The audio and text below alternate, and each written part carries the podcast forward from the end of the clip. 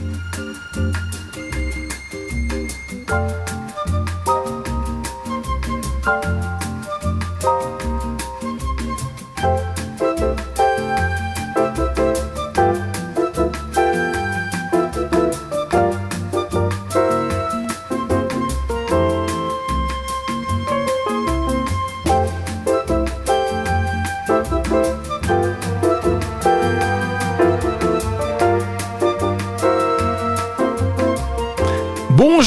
vous êtes sur Radio Alpa 107.3 FM Le Mans et c'est Clap, Clap l'émission hebdomadaire consacrée à l'actualité cinématographique des écrans manceaux avec, euh, comme à l'accoutumée, Pierre Barry. Bonjour. Et Michel Lafont pour vous parler des 7 nouveautés à l'affiche euh, des écrans manceaux. On commencera par Killers of the Flower Moon, puis Les Trolls 3, Une année difficile, Anselme, Le bruit du temps, en bonne compagnie, Linda veut du poulet et un prince. On n'a pas vu tous les films, certains n'avaient pas vraiment envie de les voir d'ailleurs, mais bon, mm. c'est comme ça.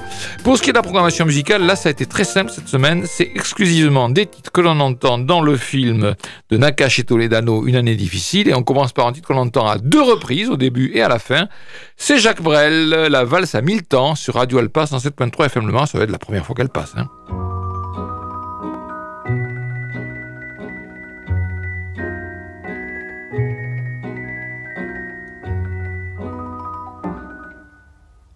Au premier temps de la valse, toute seule, tu souris déjà.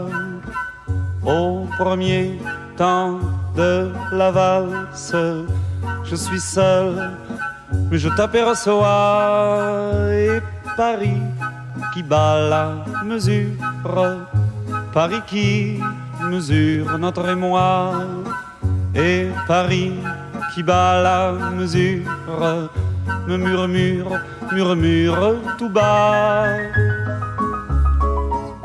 Une valse à trois temps qui s'offre encore le temps, qui s'offre encore le temps de s'offrir des détours du côté de l'amour, comme c'est charmant, une valse à quatre temps. C'est beaucoup moins dansant, c'est beaucoup moins dansant, mais tout aussi charmant qu'une valse à trois temps, une valse à quatre temps, une valse à vingt ans. C'est beaucoup plus troublant, c'est beaucoup plus troublant, mais beaucoup plus charmant qu'une valse à trois temps, une valse à vingt ans, une valse à cent ans, une valse à cent ans.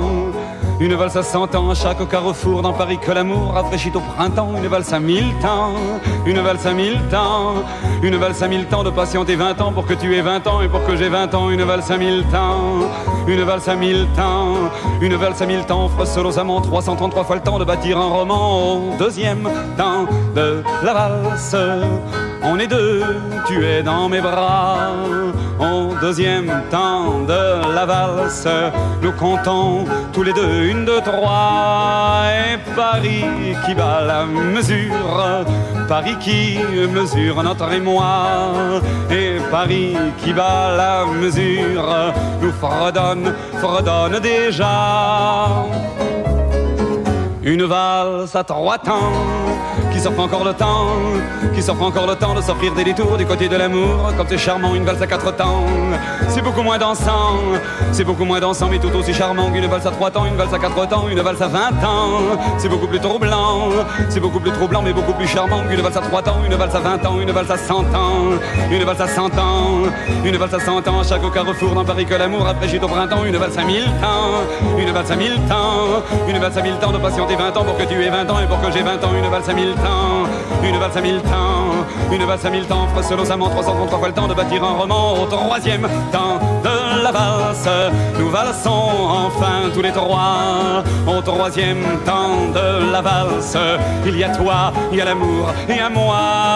Et Paris qui bat la mesure, Paris qui mesure notre émoi. Et Paris qui bat la mesure, laisse enfin éclater sa joie. Une valse à trois temps qui s'offre encore le temps, qui s'offre encore le temps de sortir des détours du côté de l'amour. Comme c'est charmant, une valse à quatre temps. C'est beaucoup moins dansant, c'est beaucoup moins dansant, mais tout aussi charmant qu'une valse à trois temps, une valse à quatre temps, une valse à vingt ans. C'est beaucoup plus troublant, c'est beaucoup plus troublant, mais beaucoup plus charmant qu'une valse à trois temps, une valse à vingt ans, une valse à cent ans, une valse à cent ans, une valse à cent ans. À chaque carrefour dans Paris que l'amour a fraîchi au printemps, une valse à mille temps, une valse à mille temps, une valse à mille temps de patienter 20 ans pour que tu aies 20 ans et pour que j'ai 20 ans, une valse à mille temps, une valse à mille temps, une une à 5000 ans, fasse récemment 300 ans, pas le temps de bâtir un roman. La la la la la la la la la la la la la La valse à mille temps, Jacques Brel, et ce titre on l'entend à deux reprises dans le film Une année difficile. Une année difficile, on en parle dans une grosse dizaine de minutes. On commence notre semaine cinématographique avec Killers of the Flower Moon, proposé au Méga CGR, proposé au Pâté Quinconce, proposé au Colisée et proposé au cinéaste. Donc, euh, vous avez l'embarras du choix, c'est rare, mais c'est comme ça. Et partout, eh bien, le film est proposé soit en VF, soit en VO. Alors, c'est un film de Martin Scorsese, oui, au cinéaste. c'est uniquement en VO. Oui, bien sûr. Mm. C'est un film de Martin Scorsese, réalisateur, scénariste, euh, producteur, monteur, acteur. Il est né en 42, donc hein, il a plus de 80 ans. Et il a commencé par les courts-métrages. Son premier long-métrage, c'était en 67. Who's That Knocking at My Door avec Harvey Keitel, qui deviendra un de ses acteurs fétiches. Ensuite, on va pas tout faire, mais on va citer quand même les principaux films de Martin Scorsese. Il devient vraiment extrêmement célèbre avec 76 Mean Streets avec De Niro et Harvey Keitel, mais surtout 76 la Palme d'Or Taxi Driver avec De Niro et la toute jeune Jodie Foster. 77 New York, New York avec De Niro et Liza Minnelli. Le documentaire The Last Waltz en, 80 en 78. 81 Raging Bull avec De Niro et Joe Pesci qui devient lui aussi un des acteurs fétiches. Après, on va citer par exemple After Hours qui était une comédie avec Griffin Dune.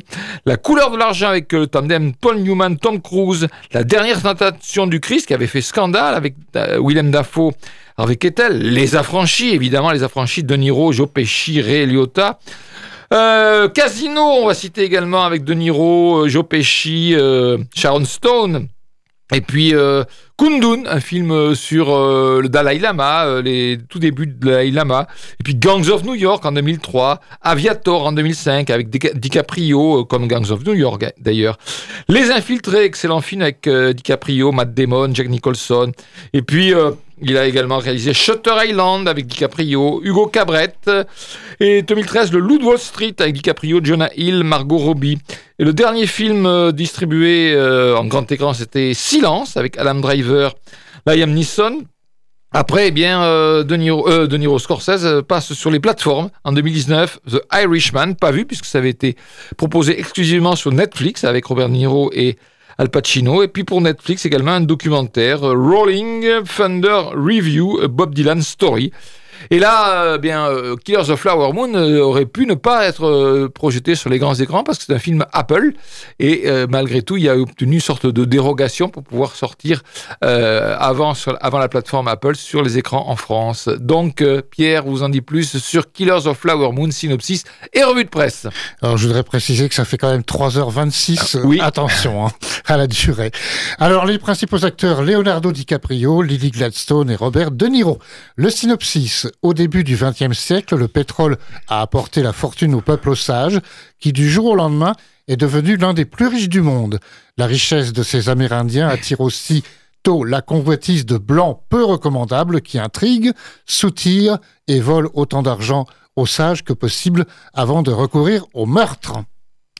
La revue de presse Les Cahiers du cinéma avec Vincent Maloza. Jamais peut-être Scorsese n'avait filmé un milieu et ses personnages de manière si organique, littérale et viscéralement tragique. Écran large avec Alexandre Janoviak. Avec Killers of the Flower Moon, Martin Scorsese démultiplie la puissance du cinéma et confirme un peu plus la préciosité du sien, un chef-d'œuvre. Le Parisien avec l'ensemble de la rédaction, ce récit ahurissant et réel qui pointe comment les Blancs ont participé au massacre des Autochtones, le cinéaste le transforme en thriller de 3h17 à 3h17 là, à sa manière, images époustouflantes, plans sidérants, rythme infernal, acteurs dans des performances de haut niveau, une totale cinématographique grandiose. Alors, s'il dit 3h17, c'est qu'il a pas dû voir le générique, c'est pour ça. Ah, c'est ça, Il la y a bien fin, à la 3h26, fin, oui. hein. Alors, Ouest France, avec l'ensemble de la rédaction, ce sera très court, une fresque magistrale. L'Obs, avec Nicolas Chaleur, un chouïa trop long. Killers, de ses passages façon cinéma muet à son génial épilogue, est empreint d'une sagesse dans sa mise en scène qui n'a d'égal que la monstruosité asphyxiante de ses protagonistes blancs aux costumes trop propres et la puissance de sa charge contre le racisme génocidaire des pionniers. Le journal du dimanche avec Barbara Théâtre. Martin Scorsese fait une nouvelle fois preuve de sa maestria aussi bien narratif que visuel, et offre des partitions sur mesure à ses deux acteurs fétiches. Le point avec Philippe Gage, minutieux, épique et cruel, ce glaçant récit True Crimes est d'ores et déjà un classique. Télé 7 jours avec Isabelle Magnier, à 80 ans, le maestro signe un film ambitieux, alors on lui pardonne le cabonnage de DiCaprio en neveu bas du front et des longueurs qui diluent la force du récit. Paris Match avec Fabrice Leclerc, soyons clairs, un Scorsese en forme moyenne n'en soigne pas moins le cinéma par tous ses ports. Et puis je vais par ceux qui n'ont pas aimé. L'Humanité avec Marie-Journée Sirac. Malgré une distribution haut de gamme, le film s'englue dans les nappes de pétrole de l'Oklahoma. Et enfin Les Inrecuptibles avec Thierry Jousse, traversé par quelques beaux éclats, notamment les séquences entre Ernest et Molly, Killers of the Flower Moon peine au final à se situer au très haut niveau auquel il semble aspirer en permanence, celui d'une ample tragédie politique et intime. Killers of Flower Moon proposé au Méga CGR, au Pâté Quinconce, au Colisée et au Cinéaste, partout en VF ou en VO sauf au cinéaste où c'est que de la VO, bien entendu. C'est pas de doute, hein, c'est un très bon film, un très très bon film, mais c'est quand même trop long et cette longueur n'est pas totalement justifiée. Certaines critiques d'ailleurs l'ont souligné. De plus, euh, par moments, c'est quand même assez confus tant il y a de personnages secondaires et puis il y a aussi quelques ellipses qui n'arrangent pas l'affaire. Alors bien évidemment, comme tout le monde, euh, j'ignorais cette histoire de spoliation des Indiens Osages, pour tout dire, même les Indiens Osages. Pourtant, j'en connais des tribus indiennes pour avoir vu beaucoup de westerns quand j'étais enfant. Ben, les Osages, je n'en avais jamais entendu parler. Bon, bref.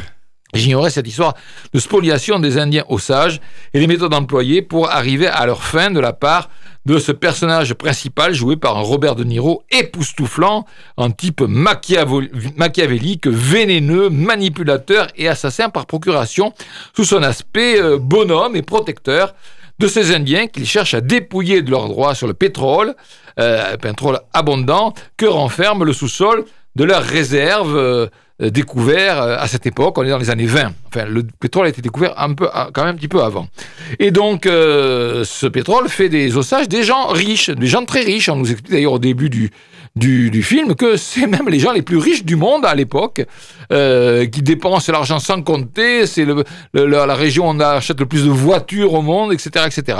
Alors pour cela, eh bien, ce personnage, donc, euh, joué par euh, Robert Niro, pour cela, eh bien, il monte une machination avec son neveu, un neveu qui est un jeune homme revenu de la guerre et qu'il va téléguider afin de satisfaire ses intérêts, notamment en l'incitant à épouser une femme osage, une femme qu'il aime, hein, euh, sincèrement d'ailleurs, mais euh, euh, qu'il va trahir, on peut le dire comme ça. Donc il faut que ce neveu épouse cette femme osage afin de s'approcher de sa famille et d'en éliminer un à un les membres, les membres qui sont des femmes surtout, et surtout faisant de lui, de ce neveu, un salaud qu'il n'était pas au départ.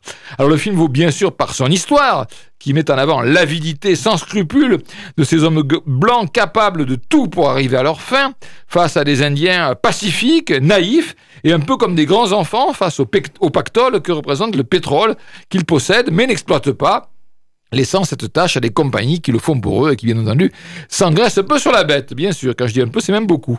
Le film aussi par cette confrontation toxique de Niro DiCaprio, deux personnages ambigus, troubles, complices, même si le premier manipule totalement le second, toutefois consentant, puis finalement en opposition quand il comprend et finit par se repentir euh, et puis le film, c'est aussi la découverte du visage d'une actrice, Lily Gladstone, qui a un visage de Madone, carrément, voilà, je dis.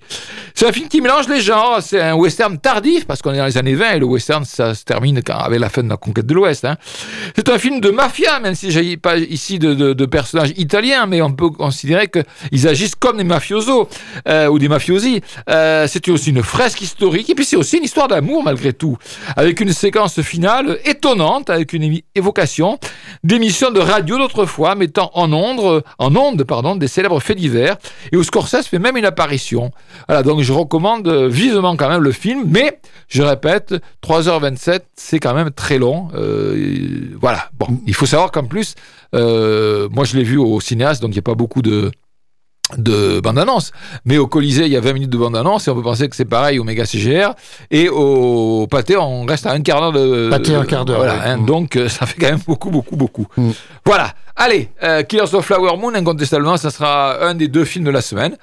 Euh, les Trolls 3 peut-être, mais on l'a pas vu. Les Trolls 3, c'est un film d'animation de Tim Hates et Walt Dorn. Alors Tim Hates et Walt Dorn sont tous les deux des Américains, réalisateurs, nés en 82 pour Tim Hates, réalisateur et scénariste pour Walt Horn.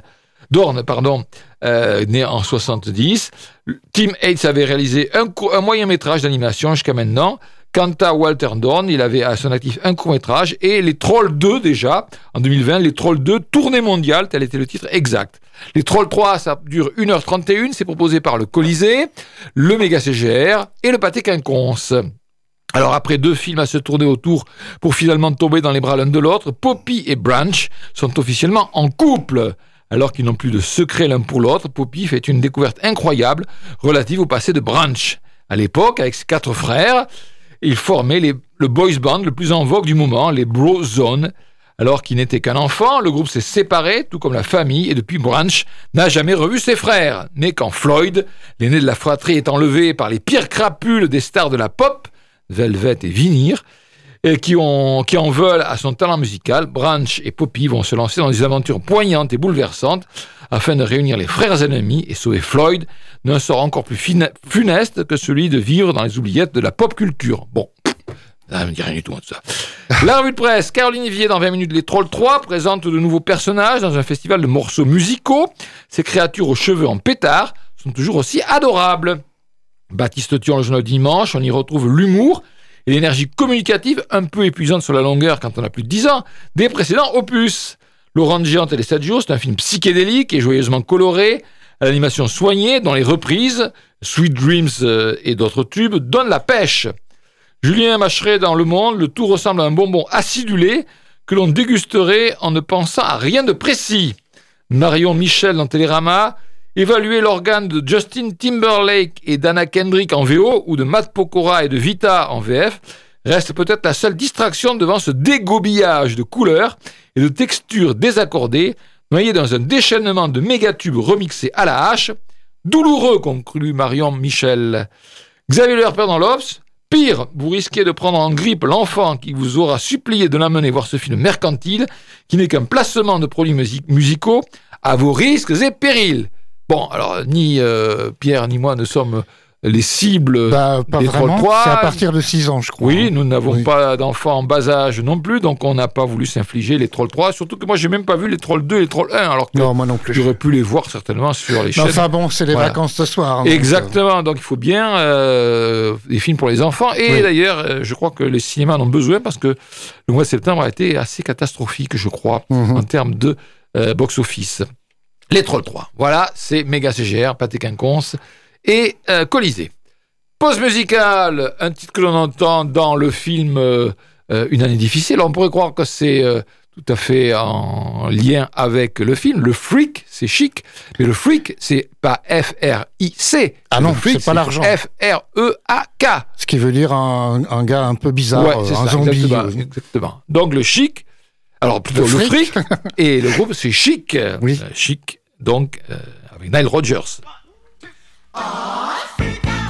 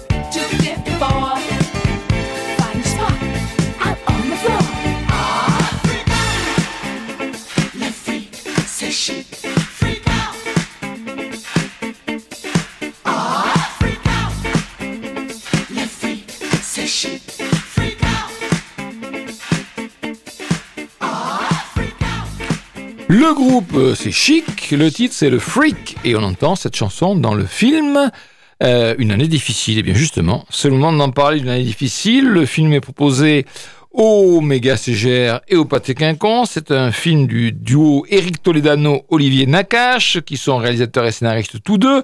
L'un, Toledano, est né en 71, l'autre, Nakache, est né en 73. Ils ont leur actif en 2004 Je préfère qu'on reste amis avec Gérard Depardieu et Jean-Paul Rouve. 2006 Nos jours heureux avec Jean-Paul Rouve et Omar Sy. 2008 Tellement proche avec Vincent Elbaz, Isabelle Carré et François-Xavier de Maison. 2011 Le carton absolu intouchable avec François Cluzet et Omar Sy.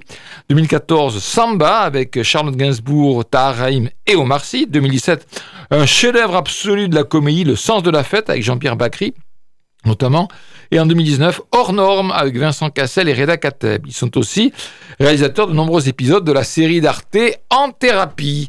Pour en savoir plus sur Une année difficile, la parole est donnée à Pierre. Durée deux heures, les principaux acteurs Pio Marmaille, Jonathan Cohen et Noémie Merlan. Le synopsis, Albert et Bruno sont surendettés et en bout de course. C'est dans le chemin associatif qu'ils empruntent ensemble qu'ils croisent des jeunes militants écolos. Plus attirés par la bière et les chips gratuites que par leurs arguments, ils vont peu à peu, intégrer le mouvement sans conviction. La revue de presse, 20 minutes avec Caroline Vier. Cette comédie prouve qu'Olivier Nakache et Eric Toledano ont conservé leur don pour amuser et questionner. Le Figaro avec Eric Neuhoff. Le fou rire est au rendez-vous. Les auteurs ont pris des risques. Il va falloir tenir le rythme. La vérité oblige à dire qu'ils s'en sortent avec brio. Bienvenue donc en 2023. Les temps sont durs. Toledano et Nakache signent ici la comédie du surendettement. Ouest France avec Nathalie Lecornu-Baert, un film à la fois drôle et profond. Paris Match avec Fabrice Leclerc, on les savait pétris de talent, mais on ne s'était pas encore rendu compte à quel point Olivier Nakache et Eric Toledano avaient le sens de la tragicomédie et de la satire sociale. La Croix avec Céline Roudin, Eric Toledano et Olivier Nakache signent une satire sociale qui bouscule gentiment aussi bien la surconsommation que la décroissance. Mais leur comédie bien calibrée manque un peu de mordant. Le journal du dimanche avec Barbara Théâtre, une comédie foncièrement optimiste qui fait du bien. Le Parisien avec l'ensemble de la rédaction si on ne sait pas vraiment sur quel pied danser dans cette comédie, elle ne reste pas moins drôle grâce à l'abattage de Pio Marmaille et Jonathan Cohen, parfait, en héros escrocs. Première avec Damien Leblanc, bien que le film pâtisse ici et là de quelques défauts dans sa peinture politique comme dans son intrigue sentimentale, le duo Toledano-Nakash assure l'essentiel, faire de la comédie un stimulant poste d'observation contemporain qui appelle à la prise de conscience et à ce titre occupe vraiment une place à part dans le cinéma français. Et je termine par ceux qui n'ont pas aimé. Télé 7 jours avec Julien Barcillon. Cette fois, malgré la qualité des interprètes, la greffe ne prend pas. Il y a comme un parfum artificiel et les ficelles sont bien épaisses. Les Inrecuptibles avec Théorie Beton. Le résultat n'est jamais crédible, totalement emprunté, cachant à peine son rôle de pure locomotive de récit et menant à des scènes à la limite de l'absurde, de qui se moque-t-on? Point d'interrogation. Enfin, Libération, avec Luc Chessel, la comédie avec Pio Marmaille, Jonathan Cohen et Noémie Merlan, suit un trio de militants écologistes aux aventures conformistes à l'extrême sur fond de lutte des classes affadies. Oui, eh bien, le film Une année difficile, on peut le voir au euh, Quinconce, Pâté Quinconce et au Méga CGR. C'est une comédie sociale sympathique qui se moque gentiment de thèmes à la mode et dans l'air du temps. Voilà, on a Albert et Bruno, ils se rencontrent fortuitement. Euh, tous deux, ce sont des sympathiques losers, paumés, glandeurs et surtout fauchés. Un peu magouilleurs même, surtout Albert, mais euh, surtout victime de surendettement à force de multiplier les crédits à la consommation et les emprunts à leurs proches pour joindre les deux bouts. Alors, par le hasard des circonstances, il se retrouve à fréquenter un groupe d'activistes, style euh, Extinction Rébellion, hein, en lutte euh, contre la société de consommation, le réchauffement climatique, la maltraitance animale, bref, des échos anxieux décroissants. Et puis, il rencontre surtout Cactus, la jeune et très jolie militante qui a tapé dans l'œil d'Albert. Euh, et qui, pour se rapprocher d'elle, va la retrouver dans tous ses combats. Alors c'est un film drôle, Et là, c'est peut-être un poil trop long, ou quelques baisses de, de régime, quelques baisses de rythme, un petit peu préjudi- préjudiciable à l'ensemble, euh, qui s'essouffle un petit peu. Mais cela est quand même plein d'humour. Euh, D'ailleurs, dès le générique, euh, on a une séquence vraiment qui est très très drôle, montrant euh, les vœux à la nation de tous les présidents de la République Ah oui, depuis vrai, Pompidou, évoquant chacun une année difficile passée. Ça, c'est quand même très drôle. Il fallait y penser, trouver, aller chercher dans les archives. Mm. Ça, vraiment, ça, c'est dès le départ, ça donne le ton du film. Un film plein d'humour, plein de bienveillance, plein de fantaisie aussi, sur des thèmes donc d'actualité, avec les deux visions opposées de l'avenir du monde, celle incarnée par Albert et Bruno, qui est celle de la consommation telle qu'on la connaît jusqu'à maintenant, et celle incarnée par Cactus. euh, pour faire vite, c'est Greta Thunberg, quoi, hein, la vision de Greta Thunberg. Donc c'est l'un qui est la fin du mois et l'autre c'est la fin du monde, le problème. Voyez, hein, c'est ça. Donc, comme toujours avec Nakash et Toledano, on a un scénario très bien écrit qui multiplie les petites notations amusantes et bien vues, et surtout un trio d'acteurs au top. Pio Marmaille, Jonathan- Cohen, toujours aussi drôle, et Noémie Merlan en militante pleine de fougue, qui ne perçoit pas ses propres contradictions tant elle est sincère dans ses combats. Bref, c'est une bonne comédie, souvent drôle, un film de potes, comme on dit, mais c'est quand même pour moi inférieur au précédent film du duo, notamment à cause de la faiblesse des seconds rôles par rapport à d'habitude. Et par exemple, euh, le running gag de Mathieu Amalric au casino, moi je trouve pas tellement très, pas, pas très intéressant. euh. Moi, j'ai trouvé ça drôle. moi. ah bon, Oui. d'accord, bah écoutez, donc vous voyez, Parce qu'il est toujours refoulé. euh. Oui, c'est un film plein de, plein de dynamisme et d'énergie qui engendre la sympathie avec sa gentille, trop gentille peut-être, ironie, mais c'est un peu mi-chèvre consumériste, mi-chou écologiste. Pour mon goût personnel, j'aurais préféré que ce soit un peu plus acide, mais bon, on peut quand même y aller sans crainte. hein. Je pense que Pierre sera d'accord avec moi. Oui, alors cette semaine, compte tenu du manque de choix, je n'ai vu qu'un seul film. Ah, c'est vrai qu'il y avait le Martin Scorsese, mais quand j'ai vu la durée, j'ai jeté l'éponge. Mais quel film? Point d'exclamation. Une année difficile, j'ai adoré, pour plusieurs raisons. J'ai trouvé ce film drôle, très drôle même, et puis aussi le trio d'acteurs, tu l'as dit, Michel, Pio Marmaille, Jonathan Cohen, Naomi Merlan, tous les trois excellents.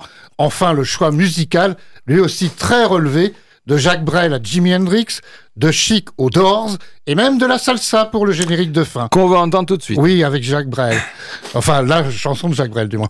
Le tandem Eric Toledano, Olivier Nakache a frappé fort. Cette comédie est d'un grand cru et m'a émerveillé. C'est d'ailleurs le coup de cœur du pâté pour cette semaine. Oui, alors il faut pas oublier d'aller jusqu'au bout du générique, hein. Faut pas partir à la fin. Oui, parce qu'il y a encore une image. euh, Oh, il y a plein d'images dans le générique de fin. hein, et puis d'un euh, d'un président encore à la fin aussi. Oui, absolument. Voilà. Euh, donc, euh, ça s'appelle Une année difficile et c'est proposé par le Pâté Quinconce et le Méga CGR. Anselme, le bruit du temps, c'est un documentaire de Wim Wenders proposé par le cinéma Les Cinéastes avec une séance par jour. Wim Wenders, c'est un réalisateur, scénariste, producteur, monteur, directeur de la photo né en 45. Il a commencé par des courts-métrages et puis le premier long-métrage c'était en 70, Un été dans la ville. Depuis, il a alterné euh, films de fiction et c'est en dernier surtout des documentaires, même si en novembre, eh bien, on aura droit à un film de fiction de Wim Wenders. Euh, donc, on va citer quelques-uns des films de Wim Wenders. Donc, je disais en 70, Un été dans la ville, le premier film. En 71, un film qui, m'avait profondément ennuyé, mais j'avais adoré le titre. C'était l'angoisse du gardien de but au moment du penalty. Le titre est très bon, mais ça n'a absolument rien à voir avec le football. hein. Sinon, ensuite, en 72, La lettre écarlate. Euh, ensuite, Alice dans les villes, mouvement, L'ami américain, 77, oui. Euh, Paris, Texas, en 84, qui avait obtenu la Palme d'Or avec euh, Natasha Kinski et Harry Dean Stanton. Les ailes du désir, avec Bruno Gantz, Peter Falk. Euh, 91, Jusqu'au bout du monde, avec William Hurt, Sam Neill. Si loin, si proche, en 93. Lisbon Story, The End of Violence, en 98, avec Andy McDowell et Gabriel Byrne. Le Buena Vista Social Club, un documentaire qui avait bien marqué les esprits. Hein. 2000 The Million Dollar Hotel avec Mel Gibson. Euh, ensuite, euh, beaucoup de documentaires, euh, comme par exemple Wim Wenders Voyage au fil du temps, Pina sur Pina Bausch, L'œil de la terre, le sel de la terre, le sel, l'œil, je sais pas, le sel de la terre, le pape François, un homme de parole, voilà quelques-uns de ces films d'animation, d'animation, de documentaires, pardon. Et puis ben, il y a aussi des films de fiction, Land of Plenty avec Michelle Williams et John Deal, Don't Come Knocking, Knocking avec euh, Sam Shepard et Jessica Lange. Voilà, donc euh, Everything Will Be Fine avec James Franco, Charlotte Gainsbourg, je vous cite ça un peu en vrac. Le film donc de Wim Wenders sur Ansel Kiefer dure 1h34, c'est une expérience cinématographique unique qui éclaire l'œuvre d'un artiste et révèle son parcours de vie, ses inspirations, son processus créatif et sa fascination pour le mythe et l'histoire. Le passé et le présent s'entrelacent pour brouiller la frontière entre film et peinture, permettant de s'immerger complètement dans le monde de l'un des plus grands artistes contemporains, Anselm Kiefer. Alors le film proposait, je pense, au cinéaste en version 2D, mais euh, en France, il est sorti en version 3D également. Alors, l'Obs, François Forestier, le genre même du documentaire est réinventé, c'est un chef-d'œuvre. Antoine Desrues, dans l'écran large, Wim Wenders redonne ses lettres de noblesse à la 3D, dans un documentaire qui creuse la matière artistique d'Anselm Kiefer, foisonnant et passionnant. Stéphanie Belpech est sur la même longueur d'onde, puisque dans le journal du dimanche, elle déclare que c'est magnifique. Mary Clock dans Libération, Wim Wenders fait le portrait de l'artiste et ce portrait n'en finit pas d'être délicat et caressant quand son sujet, lui, manie à pleine main une matière trop lourde pour un seul homme, qu'il s'agisse de l'histoire allemande ou du plomb dans lequel il la coule. Olivier de Bruyne dans Marianne. Le cinéaste allemand signe un film passionnant et envoûtant sur son compatriote Anselm Kiefer, un artiste qui, durant toute sa carrière, a observé avec un critique son pays et son rapport à l'histoire. Cette œuvre remarquable confirme que Wim Wenders est désormais bien plus inspiré par le documentaire que par la fiction. Pascal Vergerot dans Ouest France déclare sobrement que c'est un beau film. Jean-Paul, Jean, pardon, pas Jean-Paul, Jean-Loup Bourget dans Positif, un des grands intérêts du film est de nous montrer Kiefer à l'œuvre. Il s'agit d'un film de jeunesse, de virtuosité, à la manière du mystère Picasso de Clouseau. Mais c'est aussi un documentaire historique qui fait appel à des archives et des entretiens anciens avec Kiefer. Le monde, l'ennui nous gagne devant ces images un peu lisses qui, bien qu'en 3D, restent à l'état de la prouesse technique et convoquent le spectateur en visiteur ébahi. Télérama Samuel Douer Wenders gâche son documentaire par le recours à de risibles séquences de fiction où l'artiste se retrouve confronté à ses doubles jeunes, incarnés par son propre fils et enfant. Dommage Bon, moi je suis pas très fan des documentaires, je connais pas Ansel Kiefer, j'avais pas le temps, donc euh, j'ai fait l'impasse sur Anselme le bruit du temps. Ce film, on peut le voir au cinéaste, une séance par jour. En revanche, je n'ai pas fait l'impasse sur le film En bonne compagnie. C'est un film espagnol sa réalisatrice euh, Sylvia Munt, et le film est proposé au euh, Colisée en version originale, exclusivement en version originale. 1h35 pour ce film, titre original Las Buenas Compañías, en français en bonne compagnie, bon on n'a pas trop, trop trahi. Pays Basque était 1977, Béa a 16 ans et rejoint le mouvement féministe qui traverse le pays. Tandis qu'elle s'engage dans la lutte pour le droit à l'avortement, elle rencontre Myrène, une jeune femme de bonne famille, jeune femme, c'est une jeune fille hein, de bonne famille, qui fera cet été une étape décisive de sa vie. Hein. Myrène, elle ne doit pas avoir plus de 16 ans, 17 ans non plus. Hein. Alors, quand passe la presse, François Forestier dans l'Obs, le film est juste, émouvant, nécessaire. Il a une énergie étonnante. Camille Nevers dans Libération, dans un film un peu conventionnel, mais à la mise en scène bien tenue, Sylvia Munt s'attarde sur l'engagement féministe et les amours d'une ado ombrageuse dans l'Espagne de la fin des années 70. Caroline Bess dans Télérama, Béa, charismatique jeune femme brune aux cheveux courts, rencontre Myrène, bourgeoise solitaire chez qui sa mère est employée de maison, et va bouleverser sa vie. À travers leur combat, on assiste à la fois à une galvanisante lutte politique et à l'émancipation d'une héroïne. Le Monde, en focalisant d'abord sur la rébellion de l'héroïne pour la propulser ensuite dans un cadre plus sentimental, le film s'effiloche entre l'action politique et l'éveil amoureux. C'est bien l'avis de Thierry Chaise en West France. En dépit de la qualité de l'interprétation, le film souffre du traitement pédagogique du sujet et la volonté de faire passer un message. En bonne compagnie, c'est au cinéma le Colisée, trois séances par jour en VO et il n'y aura pas beaucoup de monde pour aller le voir. Moi j'étais tout seul dans la salle, j'étais pas du tout étonné. Bon, bref, on est au Pays Basque, on est en 1977. Béa est une jeune fille rebelle qui milite dans une association féministe en faveur notamment du droit à l'avortement qui, à cette date, n'existe pas encore en Espagne. Elle travaille avec sa mère comme femme de ménage dans une riche maison bourgeoise et c'est là qu'elle fait la connaissance de Myrène, une jeune fille comme elle, dont elle apprend très vite qu'elle est enceinte et ne souhaite pas garder l'enfant. C'est le point de départ d'une histoire, d'une histoire euh, qui va devenir une histoire d'amour entre euh, donc Béa et Myrène, sur le fond de lutte pour le droit à l'avortement et de débrouille pour le faire pratiquer au-delà des frontières du pays, par exemple en allant en Angleterre ou même en allant en France, puisque euh, le, le droit à l'avortement est autorisé en France à cette époque-là. Euh, si on imagine aisément que le film a sans doute son importance en Espagne, puisqu'il s'inspire d'une histoire vraie, celle des Onze de Bazouri, groupe de femmes qui a euh, aidé beaucoup d'autres à avorter à cette époque, on se demande quand même ce qui a pu pousser à le distribuer en France, si ce n'est montrer que le combat des femmes pour ce droit à l'avortement est universel, parce qu'on se doute que le film fera très très peu d'entrées, non qu'il soit sans intérêt, euh, mais il n'apporte pas grand-chose, il n'apprend pas grand-chose à ce qu'on connaisse déjà, d'autant que dans sa dernière partie, il se focalise quand même sur l'histoire d'amour entre Béa et Myrène et devient un simple récit d'émancipation personnelle, un récit, euh, foi, très banal, comme on en voit plein, plein, plein. Bref, si vous n'êtes pas espagnol, et donc euh, si vous êtes espagnol, vous connaissez peut-être cette histoire. Mais si vous n'êtes pas espagnol, peu de chances que ça vraiment vous intéresse, à moins d'être très engagé dans le combat féministe. Euh, voilà, mais bon. En bonne compagnie, c'est proposé par le cinéma Le Colisée en VO.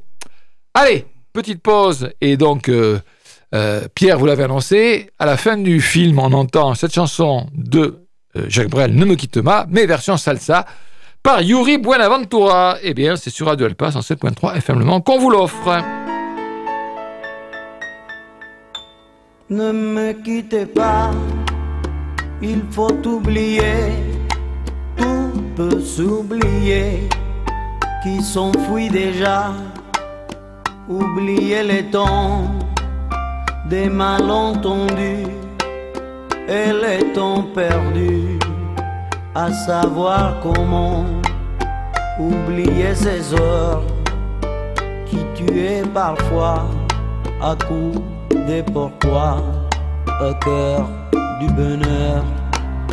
Ne me quittez pas, ne me quittez pas, ne me quittez pas, ne me quittez pas. Moi je t'offrirai des perles et des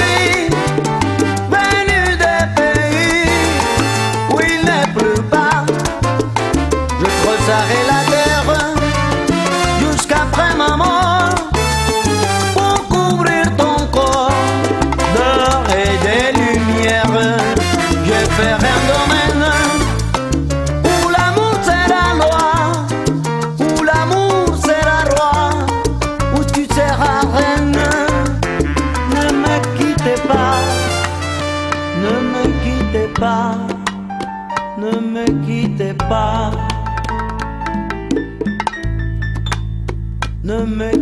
pas, je t'inventerai des mots insensés que tu comprendras.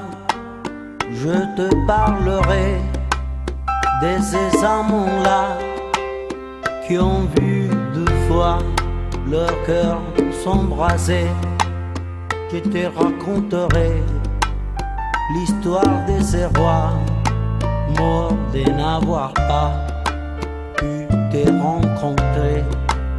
Ne me quittez pas, ne me quittez pas, ne me quittez pas, ne me quittez pas.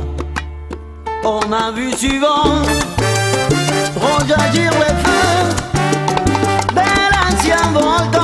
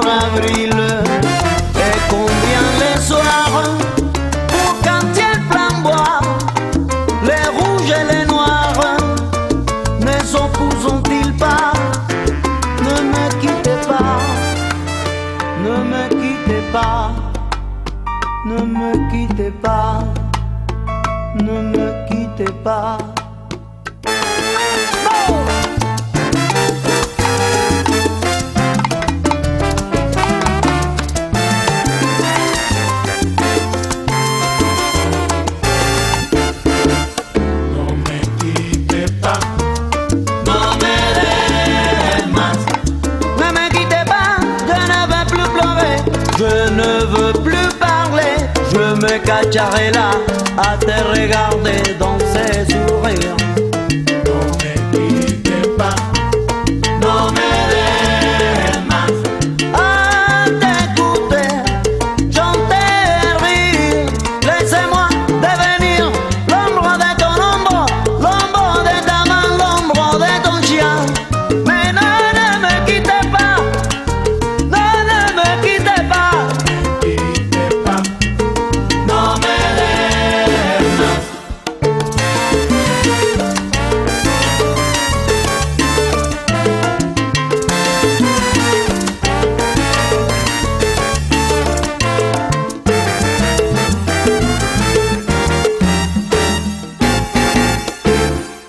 quitte pas, version salsa, Yuri Buenaventura, le chanteur colombien que je regrette de n'avoir jamais vu parce que j'aime beaucoup ce qu'il fait. Mm. Euh, Linda veut du poulet. Linda veut du poulet, c'est un film d'animation qu'on peut voir au cinéaste euh, avec une ou deux séances par jour. Les réalisateurs sont deux, Chiara Malta, actrice, réalisatrice, euh, scénariste italienne, euh, qui a son actif euh, des œuvres collectives ou des inédits comme Simple Women.